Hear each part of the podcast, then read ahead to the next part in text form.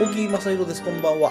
今日ご紹介させていただきます映画は、ミクロの決死剣、1966年のアメリカ映画です。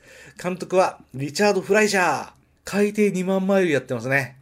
え、ドリトル先生、不思議な旅やってますね。あとは、レッドソニアをたら、えー、最近ではやってますけど、あ、ソイレントグリーンもやってるんだ、この人。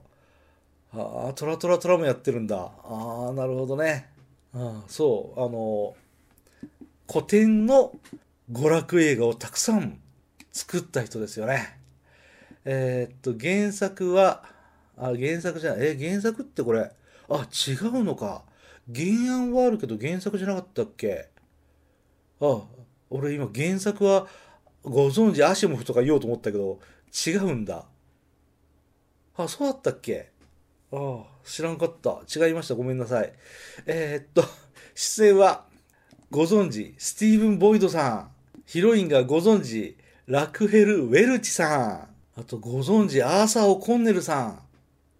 ポセイド・アドベンチャーもやってもんね、この人ね。ああ、なるほど。ああ、そうだよ、ほら、みや。ほら、みやって。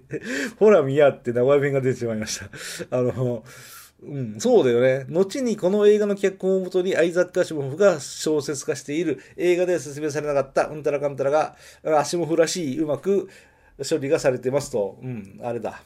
ウィキペディアのその 下の方に書いてあるので、ああ、そうね、俺の記憶が正しかったっていうか、そうか、この後で、映画の後でアシモフが文字にしたんか、文章にしたんか。なるほど。うん。はい、勉強になりました。そう、ミクロの景色圏。僕の大好きな SF 映画です。子供の頃にテレビで見て、すげえ面白い。なんて面白いんだろう、これ。確かね、日曜日のね、夕方のテレビで見たんですよ。すげえ面白かった。当時、本当に面白いと思いましたね。で、これが後に、まあ、午前0時、午前0時、午前10時のイベントで、初めてこれスクリーンで見ることができて、本当に面白いですよね、これね。こう、まあ、今の作りじゃないので、途中で眠たくなるようなテンポの上調さとかね、ちょっと仲だるみのあるようなストーリーとかね、え、最近の映画と比べるとちょっと地味なところもあるかもしれないんですけど、でもね、面白い映画の共通点として、次から次へと困難が押し寄せてくるんですよね。もう一難去ってまた一難、うわあどうしよう、こうやったらああなっちゃった、あれをやったらこうなっちゃいましたっていうね、それの窮地に立たされる連続っていうのが面白い。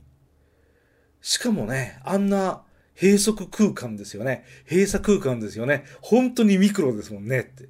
その状態であんなことが起きたり、こんなことが起きたら、もうそりゃもう、パニクりますし、サスペンス具合も高まりますし、絶対面白いに決まってるじゃないですかっていう、もう声を大にして言えますよね。なんというか、SF 映画ならではの大冒険を味わうことができて、本当に本当に面白い。これはもう僕が生まれる前の映画、こんなにも楽しませてもらいました。映画っていうのは本当に面白い。そして、当たり前すぎることを言いますけど、ラルク・ウェルチさんが本当にお綺麗ですよね。で、が着ているコスチュームが、なんというかその、ねえ。で、またラルク・ウェルチさんがあのコスチュームを着た状態で、意図的に、なんていうかそういうアングルで撮影するでしょう。これ子供の時には気がつかなかったけど、大人になって今見ると、それはね、まあね、という、うん、ことです。ただし、まあ何はともあれ、このね、手術で治すことができないから、潜水艇を小型化して脳の中に送り込みますよ。そんで、直接腫瘍をどうやら切り取りますよなんてね、そんなアイディアがすごいですよね。僕は本当にこの映画面白いと思った。マジです。